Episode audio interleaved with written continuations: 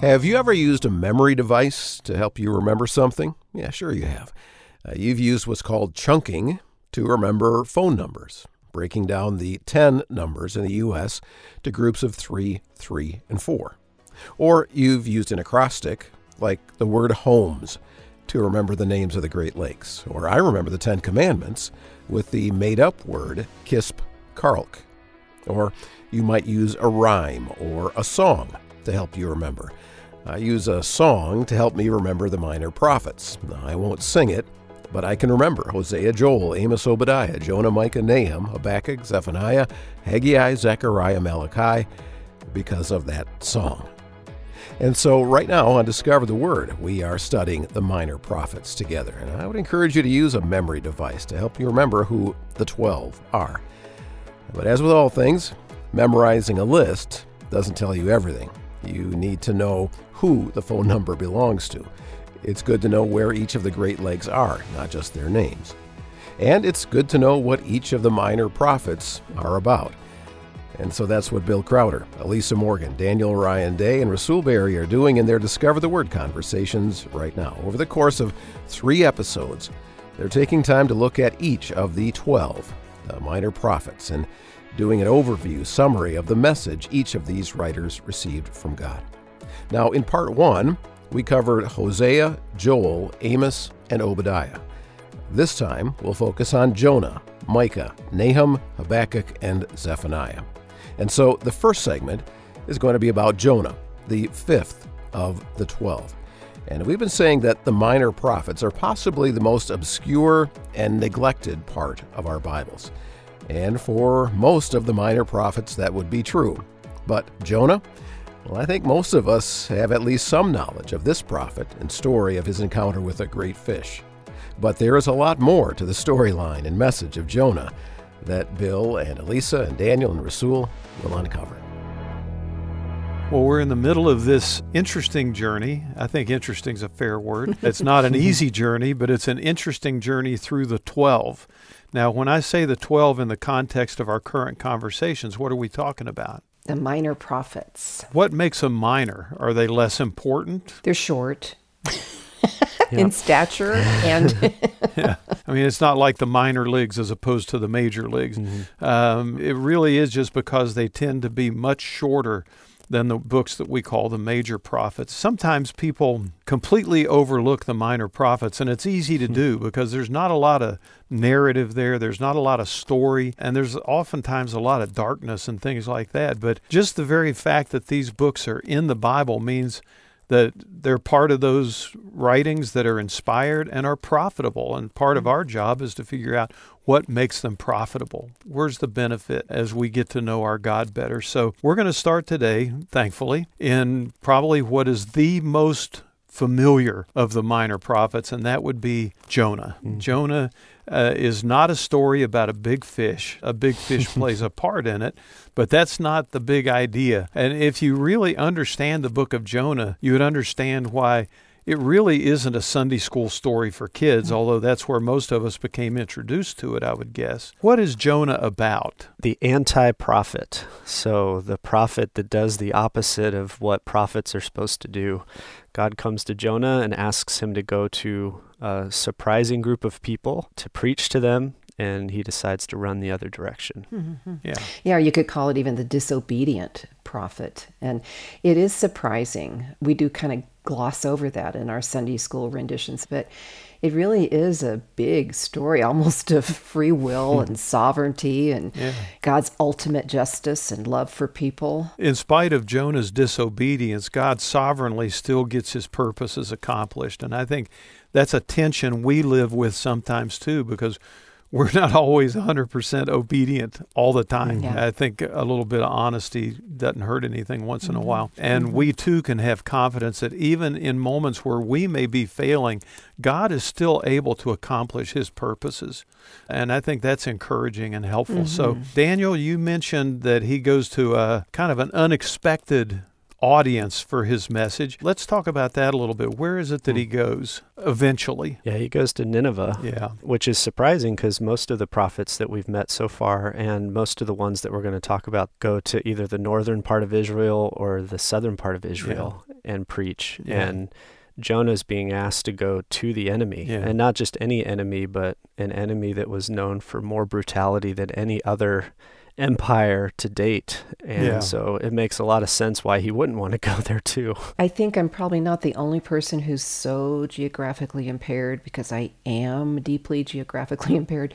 You know, Nineveh was part of an empire, right? The Assyrian Empire. The Assyrian Yeah. Yeah. Empire. And Yeah. that's different from Babylon, Yeah. right? Yeah. Okay. It was before Babylon, but in the context, especially in this area, it is important to note that it would have been the first of the kind of major global powers. Yeah, and you don't right. get to be that without a type of brutal violence Mm. that, Daniel's talking about. yeah, that Mhm. Daniel was talking Yeah. about.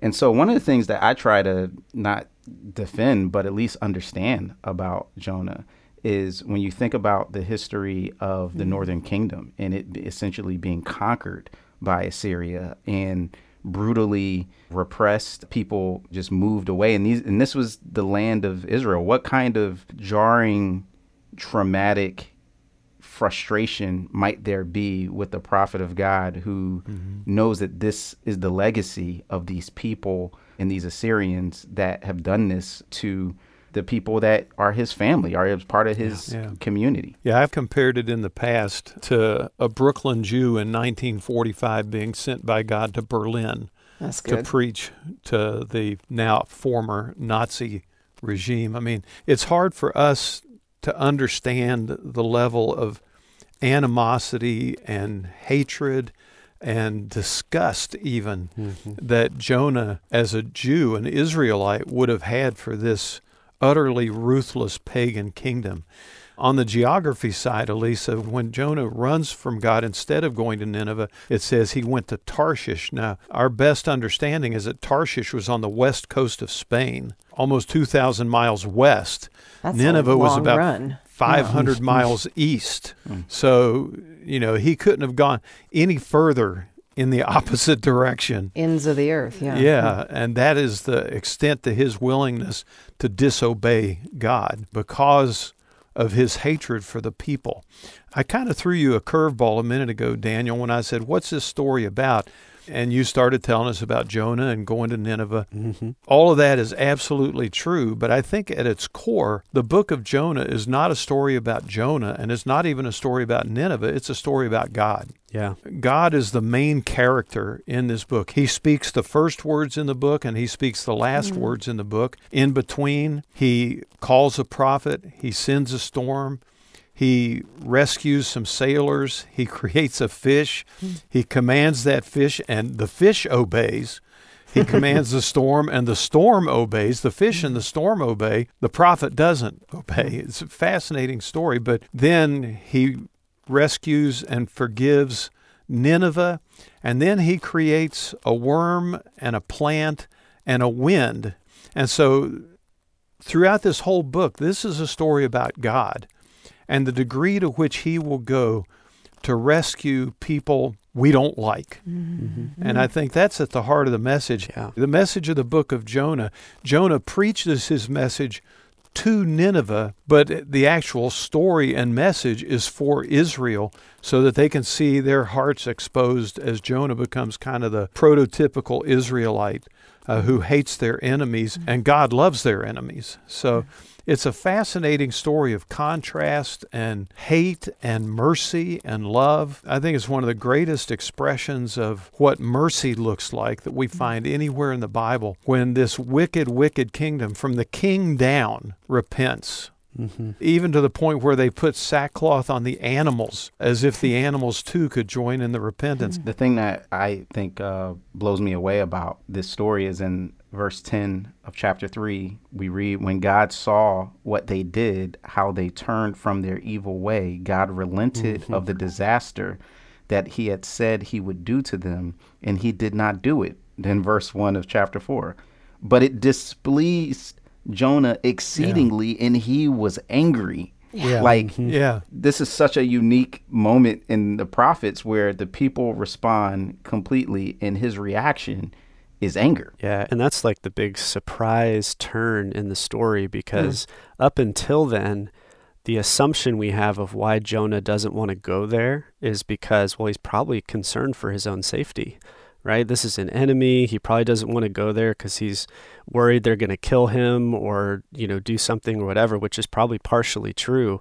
But then we get to chapter four, and he's so displeased that he basically yells back at the Lord, I knew it. I Yeah. knew you were the kind of God that was going to show mercy to these people, and I didn't want you to show mercy to these people. Yeah, he actually quotes Exodus 34, that oh, text Yeah. we've talked about so many times, where God reveals his heart as compassionate and long suffering and loving Yeah. kindness. And Jonah said, I knew you wouldn't be able to help yourself. You just have to forgive those people. That's why I didn't want to go. I was trying to protect you from doing mm. something you would regret later. Again, it's easy for us to sometimes actually believe that we know better than God does.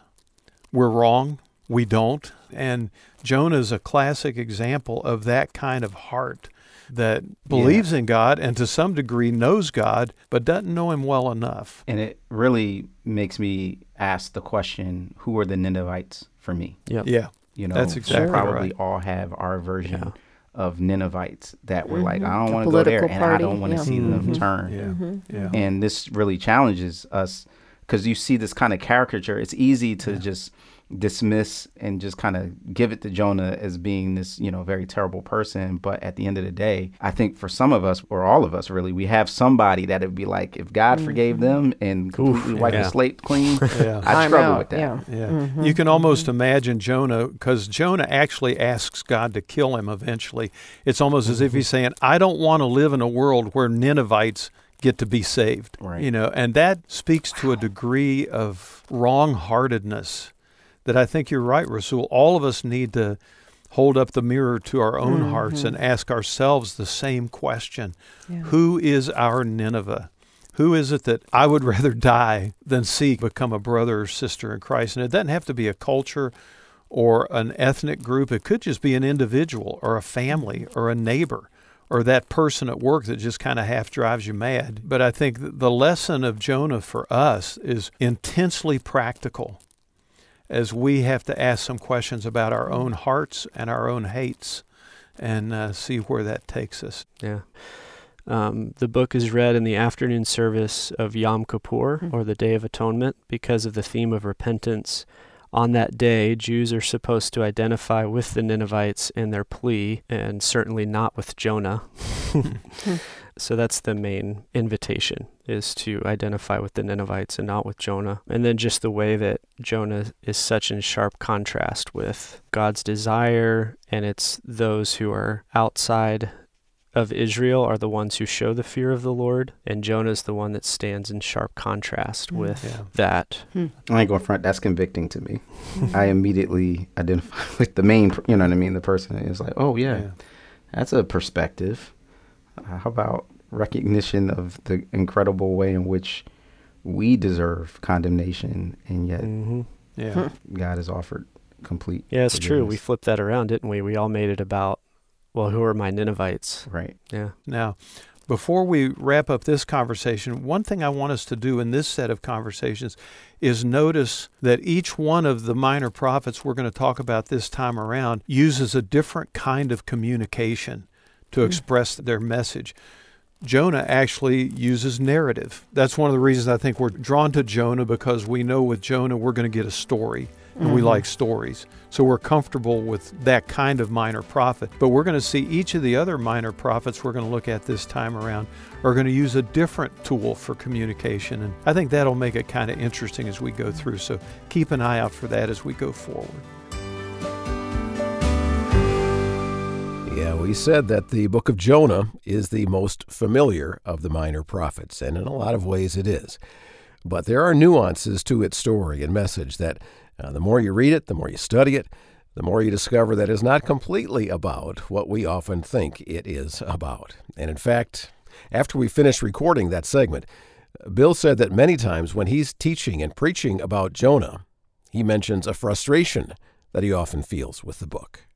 When I've taught this in Bible conferences, I get to the end of chapter three and I tell them, if it were up to me, which it's not, the book of Jonah would end right here. Yeah. This is a great ending. Jonah obeys finally. He comes to Nineveh. he preaches. The whole place, from the king all the way down, repents and turns to God.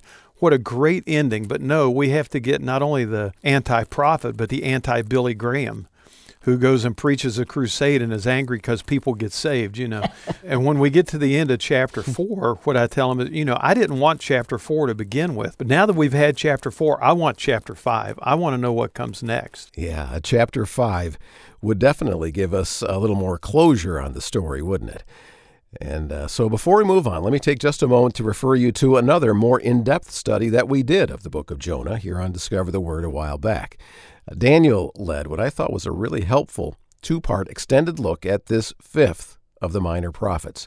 It's called Surprise, because even though we think we know Jonah, there are things about him and his message that are super surprising. Encourage you to go to our discovertheword.org website, and when you click on the search tool up at the top of the page, uh, just type in Jonah, and you'll be taken to that study called Surprise. I think it'd be worth your time. And there actually is a pretty extensive archive of our past studies available there at discovertheword.org. I hope you'll check it out.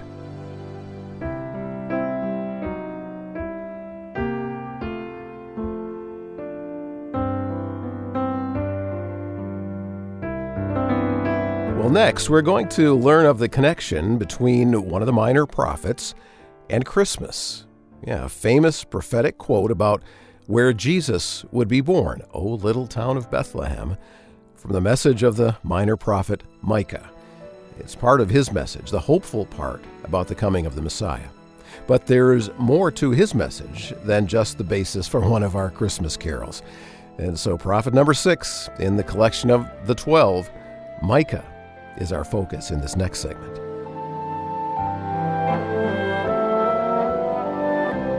We're going to look this time at one of the minor prophets who actually has a voice in the Christmas story. Would you be surprised to find the Christmas story in a minor prophet? Yeah. Do you know what I'm referring to? Thinking about a little town of Bethlehem, maybe. Yeah. Uh, Yeah. yeah.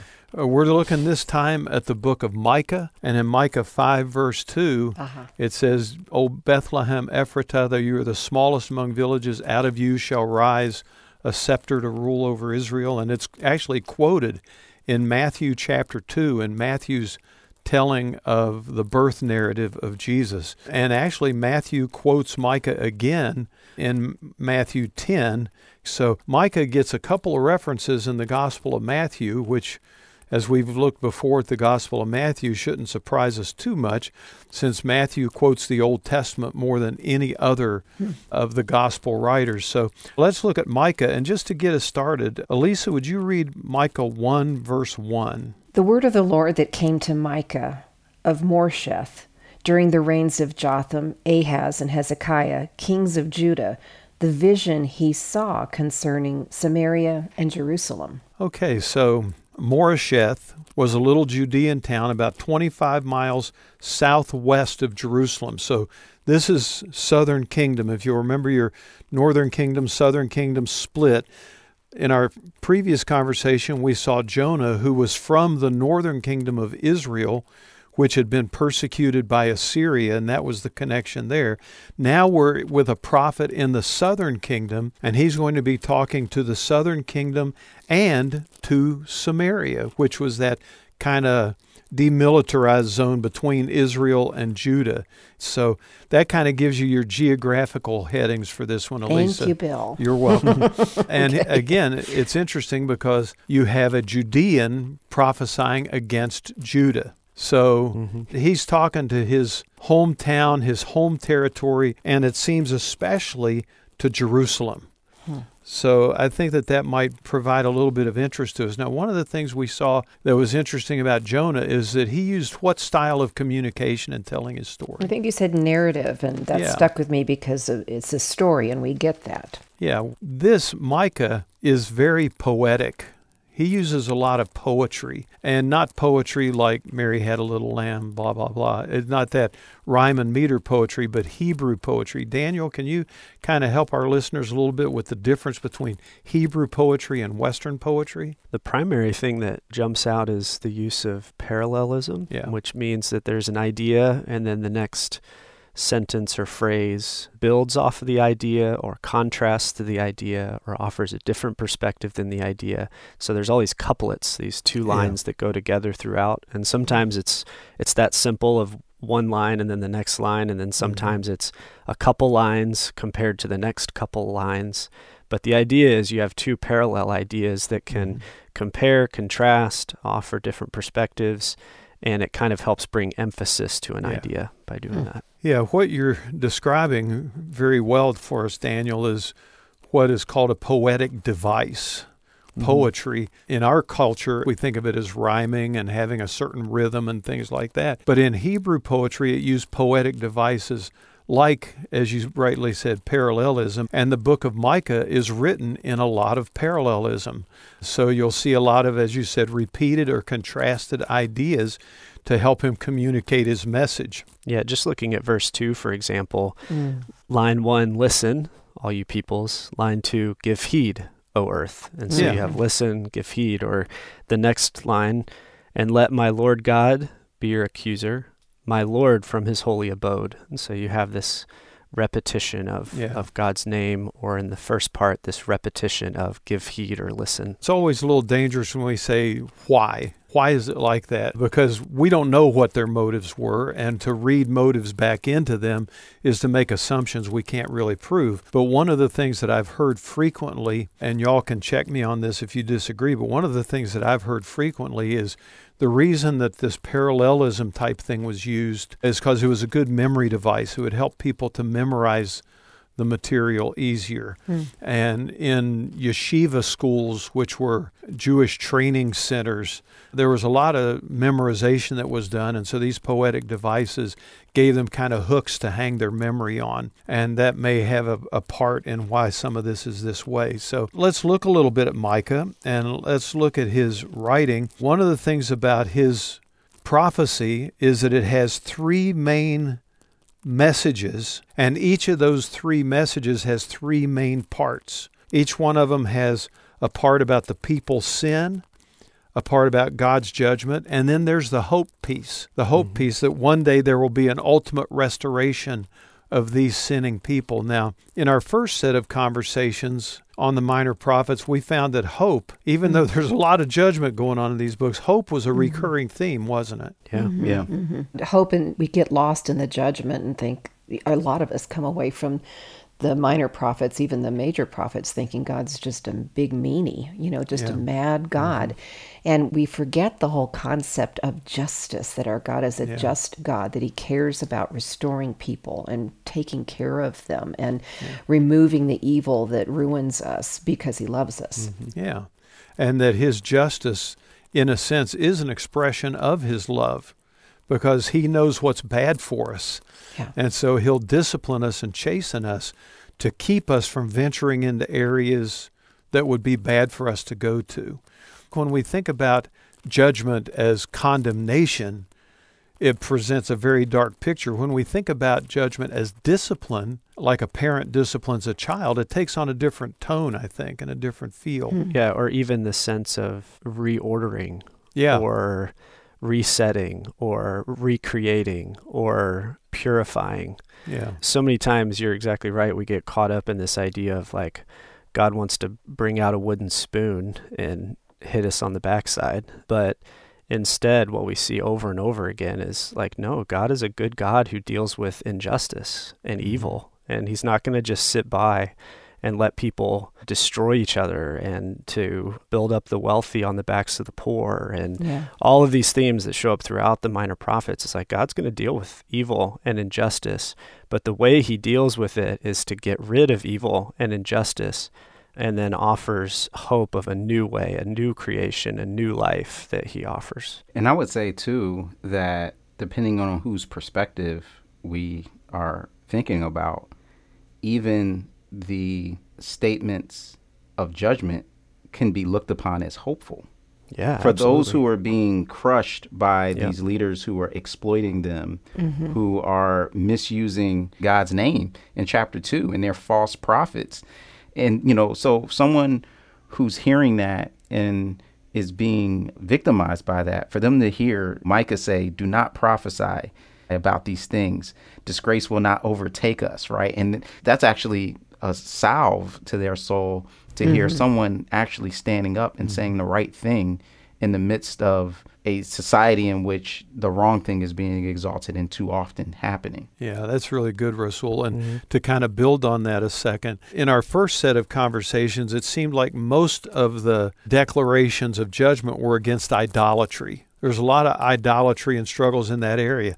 Micah's different because he only incidentally deals with the problem of idolatry. He focuses more on the social sins of the people and the way they're victimizing the poor. And like you say, Rasul, that would have been really encouraging if you were among the poor and you were hearing God calling out the people that were oppressing you. I mean, that would be tremendously hopeful. Is it true that Micah was himself, or I don't know what we really know about him, but not exactly wealthy? You know, was he more of a, a different social status? He's kind of the contrast to Isaiah. Isaiah was of royalty, he was of the priestly group, he was high society, and he had that in his resume. Micah was a country guy. And in a sense, he was kind of the poor speaking to the poor and offering them hope and encouragement in the midst of difficult times and difficult spaces. And one of the things that's unique about Micah among the minor prophets is that he did have a lot to say about the Messiah, the coming promised Messiah.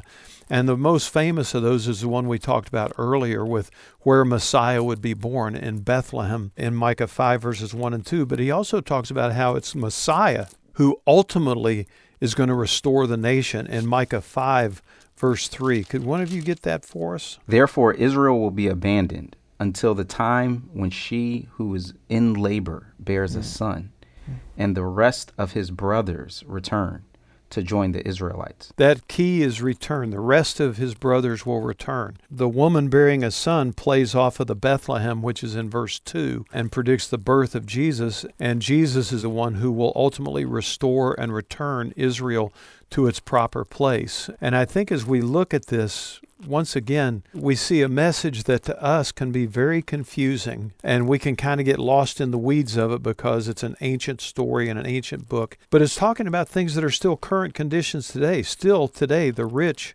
victimize the poor. Still today, the powerful victimize the powerless. Still today, those with status and position victimize those who have no status or position. And still today, we need to hear the voice of a just God who promises hope to the victimized and offers judgment to those who make them victims. And there's one more piece too that I, I see in here, and that is just the reminder that God keeps his promises, which shows up mm. throughout the book too. Mm. Micah ends with verses 18 through 20 that really just capture the heart of God, who is a God like you, forgiving mm. iniquity and remitting transgression, who has not maintained his wrath forever against the remnant of his own people because he loves graciousness. He will take us back in love. He will cover up our iniquities.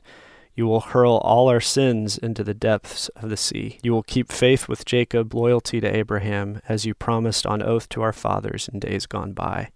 That's how it ends. So it's Yeah. this reminder of God's faithful love and his forgiveness, and also that he's a God that keeps his promises even when we don't keep ours to him. Yeah, that's a great place to close for this one, Daniel, because it begins, Who is a God like you? And that's actually what the name Micah means. The name Micah means, Who is a God like you? Huh. and so he kind of ends with his name, but Wow. directing our attention to the God who is greater than our injustices and our mistreatments of one another.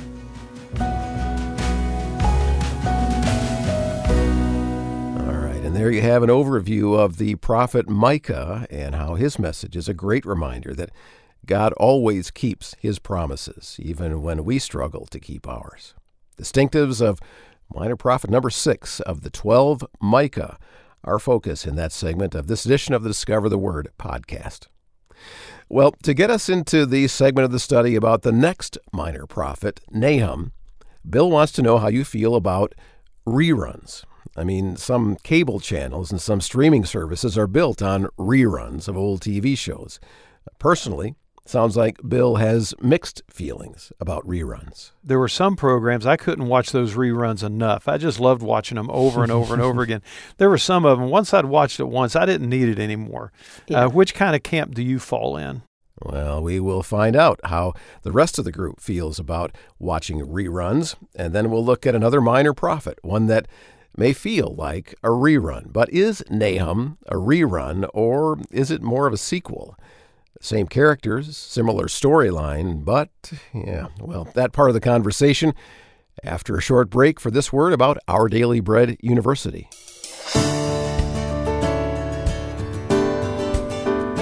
Well, in that part of our study, Bethlehem was a key part of Micah's message.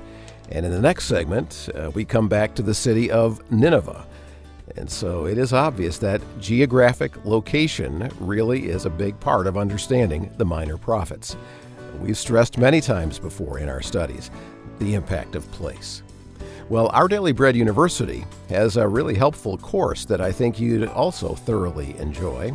Head over to their website at odbu.org and search for the free course Biblical Geography Basics in the search bar up at the top of the screen. Uh, join Discover the Word Friend Dr. Jack Beck and explore the absolutely vital relationship between what the Almighty has to say, even through the minor prophets, and the place about which He says it. Location always matters, and Jack Beck has a special way of making that come alive. ODBU for Our Daily Bread University, odbu.org, and Jack Beck's Bible Geography Basics is worth looking into. And now, let's listen to how Elisa and Bill and Rasul respond to Bill's question about reruns. Do you like them? Can you watch shows over and over again, or is seeing it once enough for you? Uh, which kind of camp do you fall in? Probably the second one. I would say it depends. There were definitely some key episodes of shows where I'm like, I could watch this mm-hmm. all the time, like Yeah. or a movie too. Mm-hmm. Yeah, mm-hmm. I think for me, it depends if there's like a hook that once I know it's going to happen, it's like, eh, it kind of loses the intrigue, right? That's Like if it's a mystery or something and you already know who did it at the beginning, it's like, oh, okay, this isn't as interesting. But I got to take it back, Daniel. You're making me think about this. I have watched some shows over and over, hoping it would turn out differently. it's kind of goofy. I'm, it's a little out guess of body. what? It doesn't turn out different. exactly. Yeah. Exactly. Well, we're going to get a little bit of a rerun because we're going to look at how we pronounce it here in America as Nahum, but in other parts of the world they pronounce it Nahum. He's going to be the second prophet to address specifically the sins of the nation of Nineveh. Now, we heard Nineveh just recently, didn't we? Who was mm-hmm. talking to mm-hmm. them? That'd Jonah. Jonah. Jonah, yeah. And this is going to be a second go at Nineveh, which tells us that even though God showed great mercy to them when Jonah went and preached to them, the situation over the long term did not improve. And they have to be dealt with again. Now, Jonah preached and Nineveh repented. About 150 years later, Nahum preaches to Nineveh, and about 40 or 50 years after that is when Nineveh finally gets judged by God for their evils as a culture and as a society.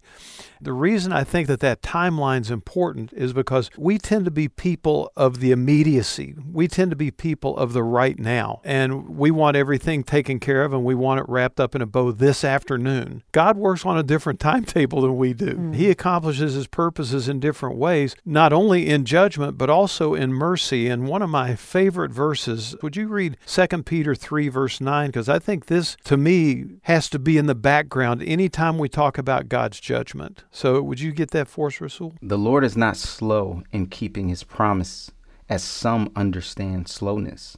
Instead, he is patient with you, not wanting anyone to perish, but everyone to come to repentance. Yeah, sometimes it feels to us like God's being slow, right? Mm-hmm. But he's not being slow, he's being patient. And he's being patient because he's giving space for repentance and space for people to turn to him so that they don't perish. And that is the wonderful characteristic of God's patient mercy and long suffering love. And, and I think when we talk about judgment, as we have to in the minor prophets, it's good to be reminded that the God who judges and is holy and is just is also a God of very patient mercy. That kind of helps us to see it in a different light, doesn't it? Mm-hmm. That's powerful. We spent a good amount of time on Jonah in a previous conversation talking about how offensive it could be to us to see Ninevites repent, to see the evil repent. But they did. But that's some time before. Yeah, that's generations later. Yeah. Uh, when Nahum comes on the scene. And it's disheartening to see humankind fall away that Yeah. way over and over, as did Israel, as do we. and that as do we is not a throwaway line either. Yeah. I think every time we see a piece of humanity being reminded of something that requires repentance, we need to ask ourselves, where might I fit in this story? Mm-hmm. Let's look at Nahum. And Elisa, would you read verse 1 of chapter 1 for us? A prophecy concerning Nineveh, the book of the vision of Nahum the Elkoshite. the Elkoshite. That's the only real piece of information we have about him is that he's from Elkosh. Now, nobody knows where that was, and there are all kinds of theories about it. My favorite theory is that it was actually in the Galilee, and hmm. when he came on the scene, they changed the name to recognize their favorite son, they changed it to Capernaum because the name Capernaum means Kafer Nahum, the village of Oh, Nahum. that's a good one. To me, Yeah. that kind of works. Yeah. This is another prophecy that deals with the sins and the failings and the brutality of the people of Nineveh, and it builds on Jonah's previous visit because if you'll remember, we didn't talk about it, but Jonah's message was pretty brief, wasn't it? Mm. Yeah, five words. Yeah. In Hebrew, it's like five words. In mm-hmm. English, it's yet 40 days and Nineveh will be overthrown. I mean, that's his whole sermon. Mm-hmm. Here we have Nahum going into much greater detail, but it's important for us to understand that even a message of judgment offers comfort. And in this case, the message of judgment is directed to Nineveh, but the comfort comes back to Israel because they were the people who were suffering at the hands of Nineveh. And knowing that God is going to deal with the Nineveh problem, if you will, kind of brings some comfort to the people that they've been tormenting so much. Mm-hmm. Yeah, I think we get this in our own context in our conversation earlier about Jonah.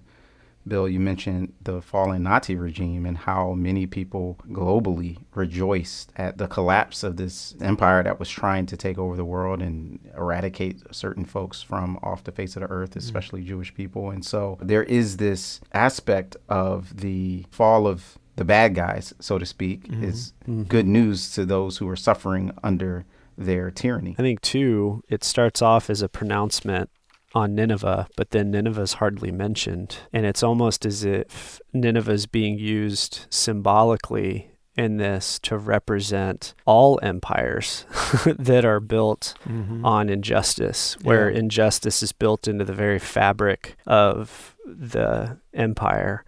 And Nineveh is a, just a great example at the time of completely sinful, overbearing, exceedingly oppressive, politically building up a few on the backs of the many. And as a result, it's totally destroyed and never rebuilt. Yeah. Mm-hmm. And so it's like this symbolic picture of God deals with oppressive empires. And regardless of what time of history you live in, mm-hmm. this book still speaks to that. It's really good, Daniel. It might make us uncomfortable when we, as you were saying, Bill, see ourselves and our own role in oppression and being an oppressor. But God's loving justice and is just loving, you know, really spells it out. I'm just reading ahead to the end of the book, chapter 3, verse 18 and 19. King of Assyria, your shepherds slumber, your nobles lie down to rest, your people are scattered on the mountains with no one to gather them. And then verse 19 nothing can heal you, your wound is fatal. Wow. Mm, yeah. And then all who hear the news about you clap their hands at your fall. Yeah. For who has not felt your endless cruelty? Yeah, God is patient, but that patient does have a terminus. It does have an end point, and we see that with all these different empires throughout history, whether it be Nineveh or Babylon or Greece or Rome or Nazi Germany or whatever the case might be, all of these empires that are built off of cruelty ultimately go into decline and ultimately pass out of relevancy, even though they may still exist in some form, they pass out of relevancy and out mm-hmm. of power and authority. This message to Nineveh becomes a message that we need to listen to. Mm-hmm. We talk about all scripture is given by inspiration of God and is profitable. What makes this profitable? Well, it's a reminder to all of us of God's patience and long suffering, but also of his inevitable mm-hmm. justice because he is the judge of all the earth and he will ultimately do what's right and he will make all the wrongs right in his time. One thing I can't help but notice in these two different depictions of Nineveh, both looking at Jonah and now Nahum, is the way in which oftentimes the community responds as a group has a strong influence on the individual's response. Because the people collectively repented, it made it easier for individual families to repent. Mm, that's good. Because mm-hmm. in Nahum, you know, the people were stiff necked and collectively decided to ignore the warnings of God. It made it easier to ignore that. And of course, we all have personal accountability to respond to God on our own.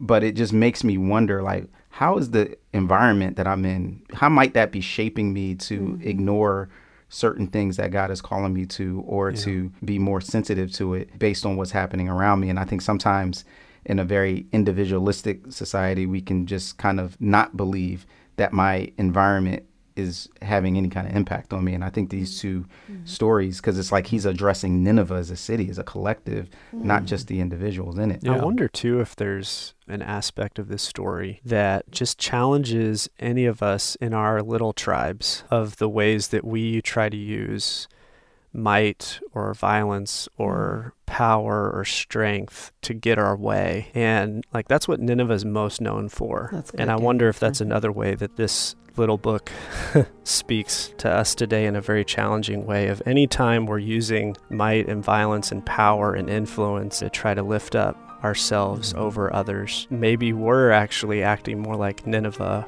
than the people of God.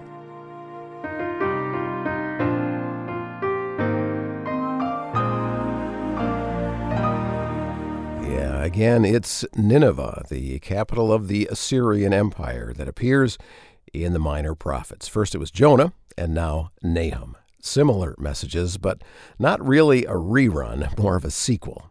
And as Daniel said, sometimes Nineveh is us, and we need to hear the message as well. Minor prophet number seven of the twelve, Nahum. All right, on to number eight now, a prophet who first states one of the Bible's major ideas. I've heard it called one of the Bible's great ideas.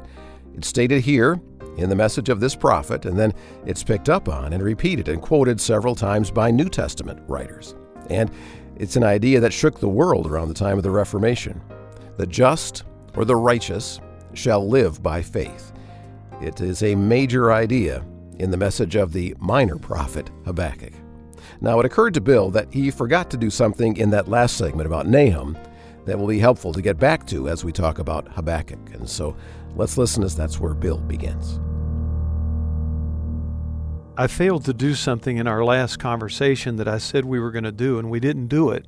We didn't talk about the communication style that Nahum used. And actually, very similar to Micah, he used poetry. Mm-hmm. So, in the three we've seen so far in this set of conversations, we've seen narrative with Jonah, and then Micah and Nahum both using poetry. And the reason I wanted to get us back into that groove a little bit is because this time we come to Habakkuk. Mm-hmm. I was in the UK once and I heard a pastor pronounce it Habakkuk.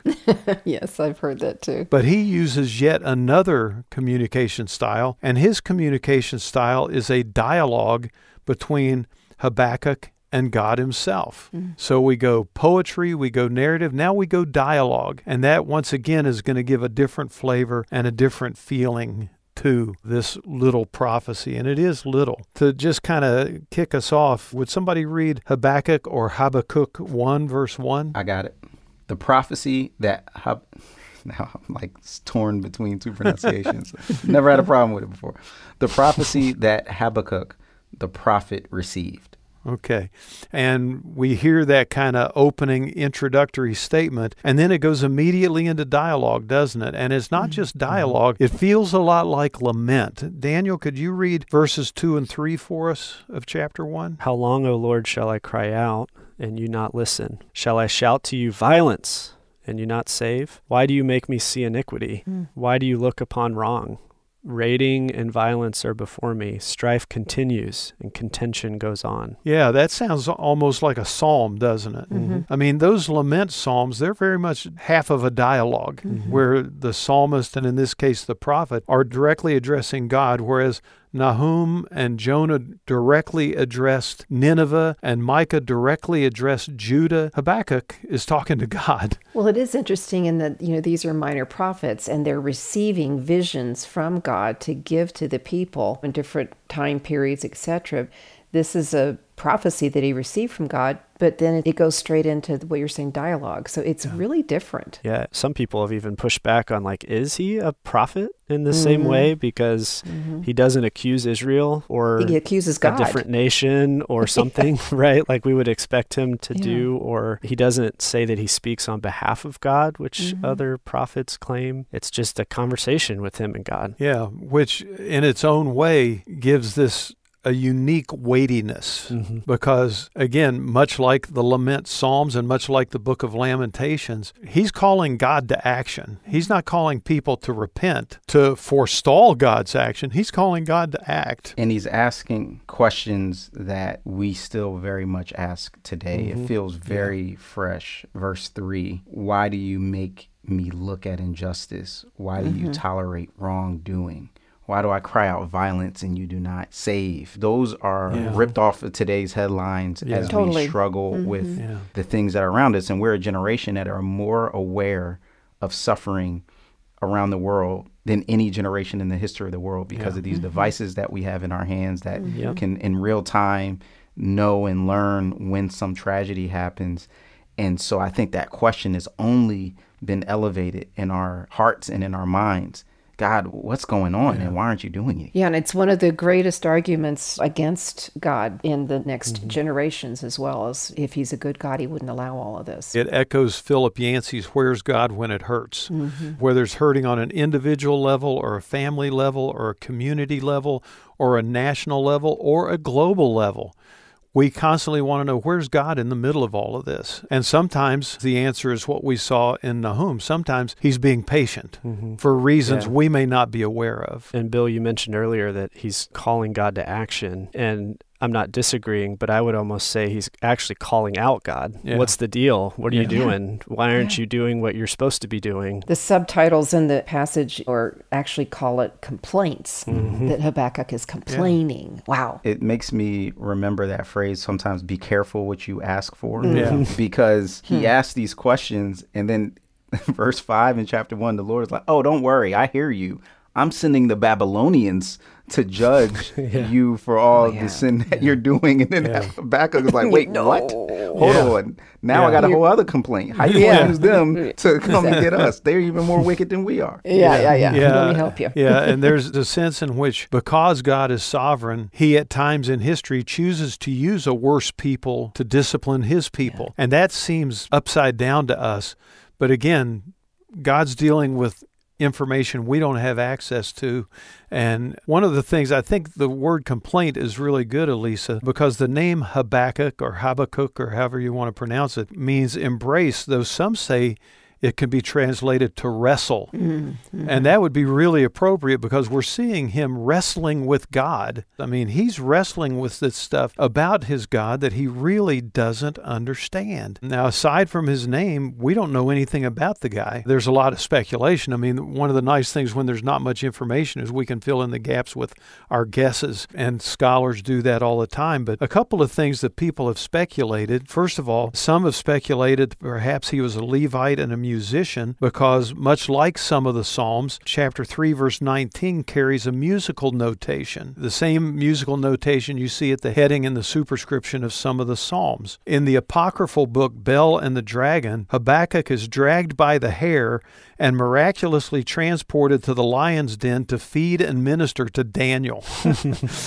which is wow. a fantastic thing to think about. But I mean, that's an apocryphal book, so uh, you can decide how much weight you want to put in it. There's also a rabbinic tradition that says Habakkuk was the son of the Shunammite woman that Elisha had dealings with back in uh, Kings. So there are a lot of interesting theories Goodness. about this guy, mm-hmm. but the one thing we do know about him is that of all of the prophets, of all the minor prophets, only three of them are actually designated as prophets in the title of their book. It's Habakkuk, Haggai, and Zechariah.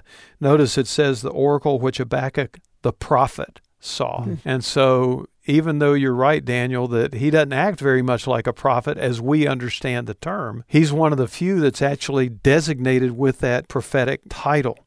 I think some of that stuff's kind of interesting to feed the imagination a little bit. It doesn't carry a lot of weight because it's all just speculation, but it's interesting to think about. Mm-hmm. In the book of Habakkuk, as he dialogues with God, there are three big themes, three big messages. The first one is judgment on Judah and Chaldea, which is going to become Babylon. The second, and this is where we want to spend the rest of our time, is on the necessity of faith. And then the third is searching for answers to the struggles of life. And that's where this feels so very practical with all those why questions you were talking about before, Rasul. Would somebody grab for us Habakkuk 2, verse 4? See, the enemy is puffed up, his desires are not upright but the righteous person will live by his faithfulness. Yeah, or the just shall live by faith is the way it mm. used to be in the old King James. That verse changed the world about 500 years ago because it was reading that verse in Romans, where it's quoted in Romans chapter 1, that caused Martin Luther to, I think, almost accidentally, from a human perspective,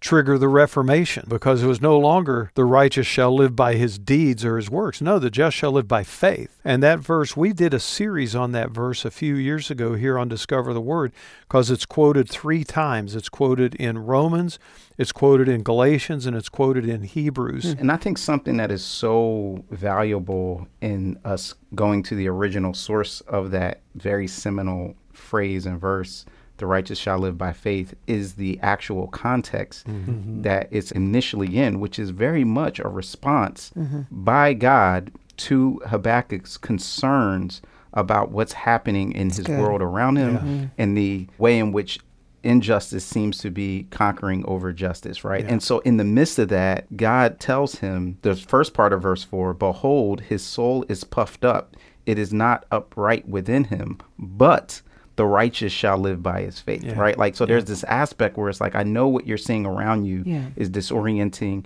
even maybe disillusioning, but don't lose heart, don't lose faith. In fact, in verse three, that's exactly it. The revelation awaits its appointed time. It speaks of the end. It will not prove false, though it linger, wait for it. It will certainly come and will not delay. And that's just screams of what we were talking about mm-hmm. in our last conversation with Nahum, that God is patient. Mm-hmm. We seem as slow. Mm-hmm. And so he's asking us to be faithful to his character of yeah. patience. Is, is, that what you're saying, Rasul? Yeah, and I think that it's yeah. so relevant to see that this important doctrinal insight initially and even today has practical implications for what we see around us and what mm. we struggle with. Like it's mm. not just a theological, otherworldly conversation about how we're made right with God, although it is certainly that, but that truth also ought to permeate and it's invited for us to yeah. think about what that means for how I think about my day and what's everything that's going on around me that I don't understand. Yeah, and it's like and it's offered and what might be helpful too is thinking about what it's in contrast to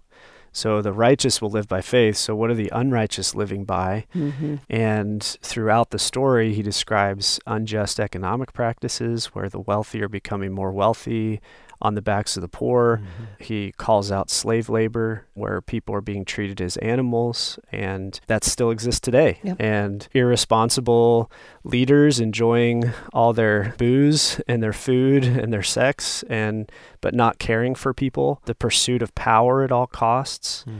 All of those, like we could be talking about today, and not just at this time. And so it's like mm-hmm. the righteous will live by faith the unrighteous are living by their confidence in money, confidence in power, confidence in pleasure, confidence in all the things that, if we're all honest, we struggle with as well. Puffed out. And so mm-hmm. it's very practical for then and very practical for today. I think all of that's really good. I think you guys are really getting a handle on this book. And really, what it comes down to, to us as individuals, is God is speaking to Habakkuk, an individual, and he's saying to him, a message that we could take to heart ourselves. I know this world is in chaos. I know this world is confusing. I know this world can be distressing and disillusioning. Trust me. Trust me. Trust me. And still today, in the midst of a, a world just as messed up, if not worse, than the one that Habakkuk was living in, God still looks to his who have come to him and says, Trust me. We wrestle, we wrestle, we wrestle. He says, Trust me.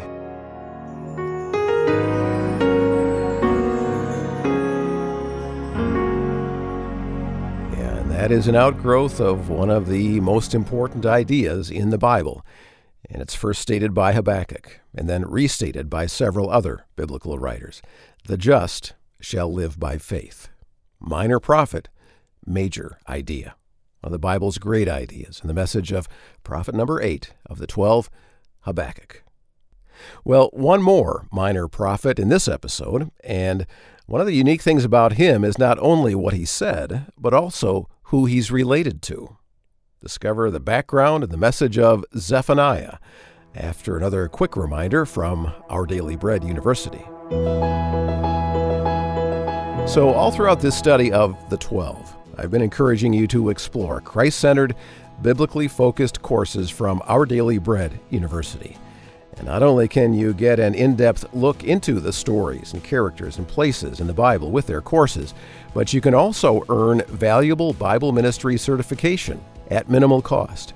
When you go to odbu.org, you'll see on the homepage that you can choose the low cost plan that offers premium, unlimited access to all the exciting resources from Our Daily Bread University, including the Foundations for Biblical Ministry certificate. If you're looking to get more involved in formal ministry, this four phase program may be the perfect fit for you. Learn more by heading to odbu.org and clicking on the section that says Certificate in the middle of the screen. Again, that's at ODBU for Our Daily Bread University, odbu.org. And now, to close out part two of this journey through the minor prophets, we come to the ninth of the twelve, the prophet Zephaniah, and it's his focus on the day of the Lord and some other key distinctives that I think will make him stand out in our minds. And by the way, there will be a reward for listening all the way to the very end of the podcast this time, so don't bail early. All right, let's listen.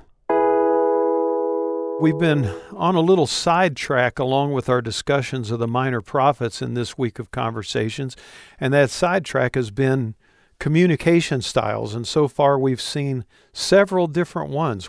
We saw narrative in Jonah, we saw poetry in Nahum and Micah, and we have seen dialogue in Habakkuk. Now we're going to come to Zephaniah.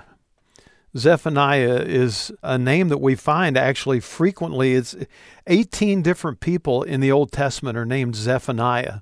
Huh. And we still don't know anything about this dude. You know, his style is actually much more oratorical. Hmm. It's a good thing to bring that up just because it reminds us that all of these guys lived in a day when communication was primarily oral. Mm, mm-hmm. History was passed down not as much through writing as it was through oral tradition. And so a very polished oratorical style is what we see in Zephaniah. And we want to look at his little prophecy to finish off this week of conversations. Elisa, could you read for us Zephaniah 1, verse 1? I'm giving you all the names to have to read. The word of the Lord that came to Zephaniah, son of Cushi, the son of Gedaliah, son of Amariah, the son of Hezekiah, during the reign of Josiah, son of Amon, the king of Judah.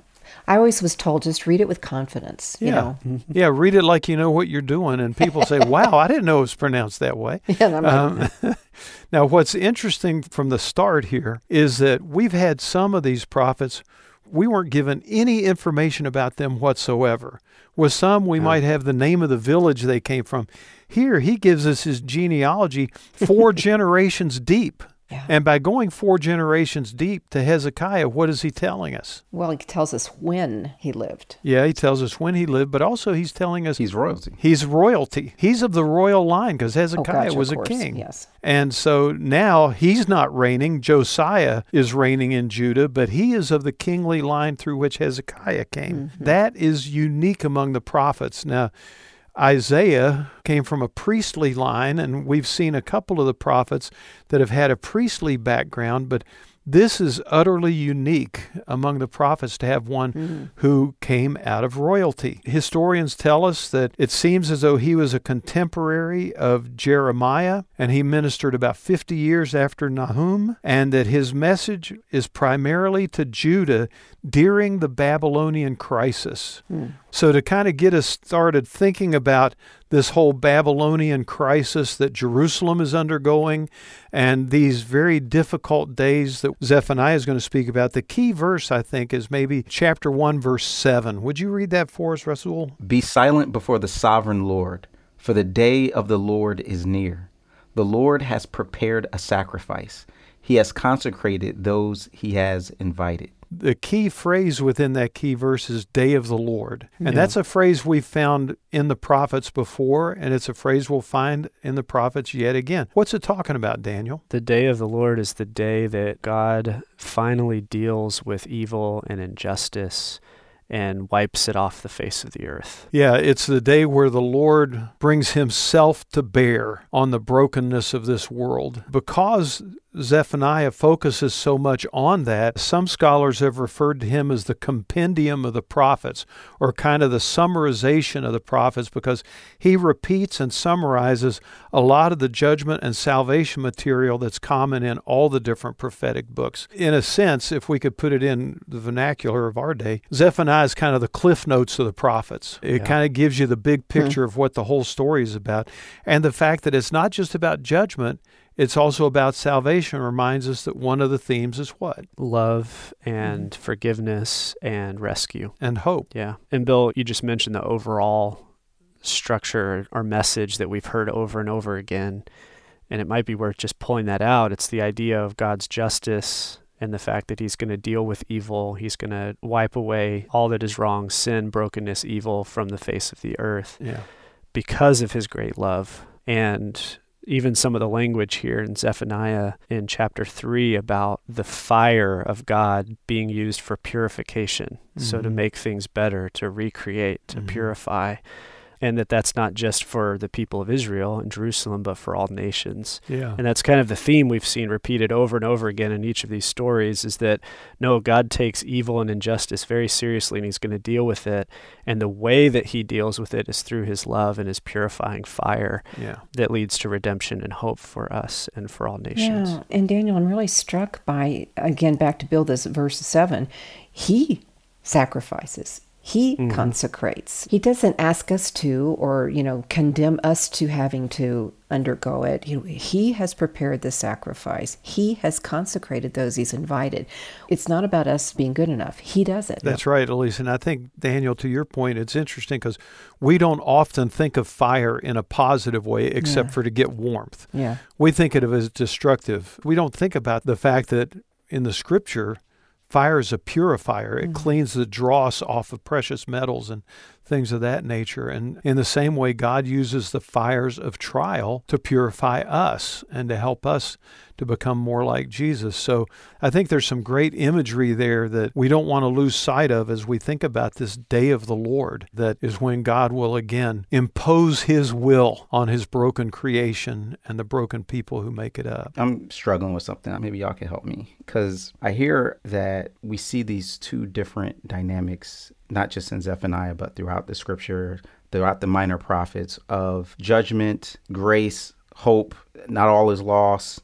Yeah. There is something that's going to be restored. And even the judgment is in some ways a sign of comfort for those who are experiencing being under the heel of oppression. Mm-hmm. Why do you think that it feels like in our culture when we mostly hear about the day of the Lord or about any kind of God breaking into our world to set things right, it's seen in a negative way. Like there's a sense of anxiety or a sense of fear Yeah. that we have about these kind of Yeah. eschatological themes. Because it seems like to be the exact opposite of the Yeah. way that it landed on the original readers. Where do you think that's coming from? I think that's coming from the fact that people don't describe it like Daniel did a few minutes ago.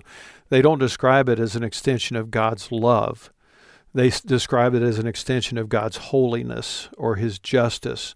And we can't deny the fact that it is an expression of His holiness and His justice, but it's ultimately His love making wrongs right and broken people whole and all those things. When we see His judgment slash justice as an expression of the depth of His love for us, it changes how we view all of those images. And maybe, I so agree with that, Bill. Maybe too, there is just this innate part of us that we know we are the oppressors, hmm. that we that's a hard deserve judgment. And the only way we stand there before God and not freak out is by remembering His love. Is by remembering He provides the sacrifice, mm-hmm. is by remembering He consecrates us and invites us because we don't deserve it. That's right. Yeah, and I wonder too, just thinking back on so many different ways that I've heard people describe things like God's wrath or God's anger or all of you sinner worms that God can't look at you, but oh, thank goodness Jesus is in front of you, so now God can accept you in. And just like all of that language. And then also the language of God's judgment and wrath being used as, well, me and my church, we're in Yeah. and we're in God's love and God's good graces, but He's going to burn everybody else. Yeah. So often, too, that this language has been used to reinforce the tribes that hmm. we've talked about in these stories. It's the exact opposite. You don't Yeah. pursue power and might and influence at all costs on the backs of others, right? That's like the primary message of all these minor prophets. And Yeah. yet we've used language like the wrath of God and the judgment of God to say, I'm in, I'm in God's good graces, mm-hmm. and I can't mm-hmm. wait for Him to destroy all those evil people out there. Mm-hmm. I've probably said things like that myself at times. So we're actually modeling to people the exact opposite of what the Yeah. prophets are trying to tell us. And what we end up doing is creating a caricature of God Mhm. instead of displaying the character of God. That's why we said in a couple of conversations ago anytime we're going to look at God's judgment, we need to look at it against the backdrop of his character. That he's long suffering toward us. Why? Because he's not willing that any should perish. In, I think it's Ezekiel, God says, I take no pleasure in the death of the wicked, mm. but that they would turn and live. I mean, mm. that's God's character. That's mm-hmm. God's character as He describes Himself to us.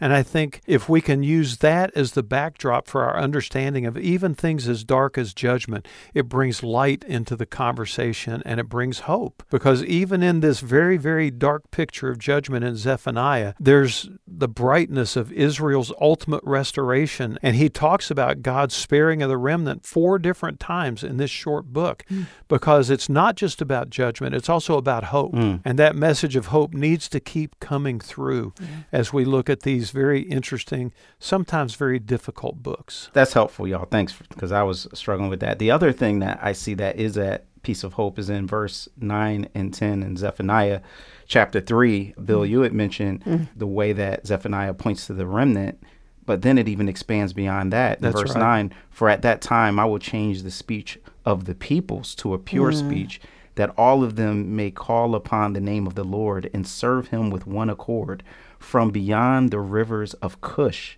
my worshippers, the daughter of my dispersed ones, hmm. shall bring my offering. Cush was uh, basically the Horn of Africa, where we think about Yeah. East Africa, Ethiopia, Eritrea, mm-hmm. that area. And he's saying that this thing that's happening that I'm going to do on the day of the mm-hmm. Lord with the people of Israel is going to be extended throughout the other nations as well, Yeah. will be blessed.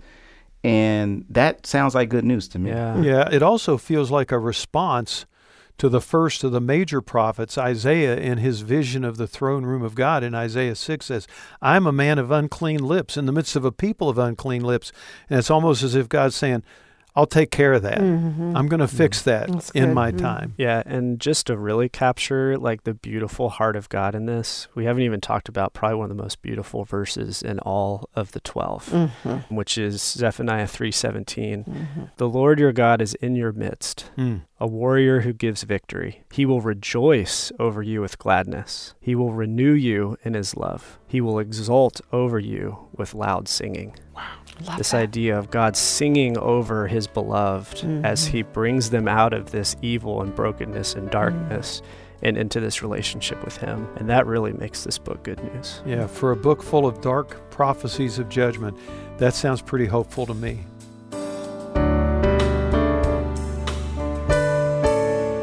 Yeah, important reminder to end this episode here on Discover the Word. Hope is always an element of each of these minor prophets' messages.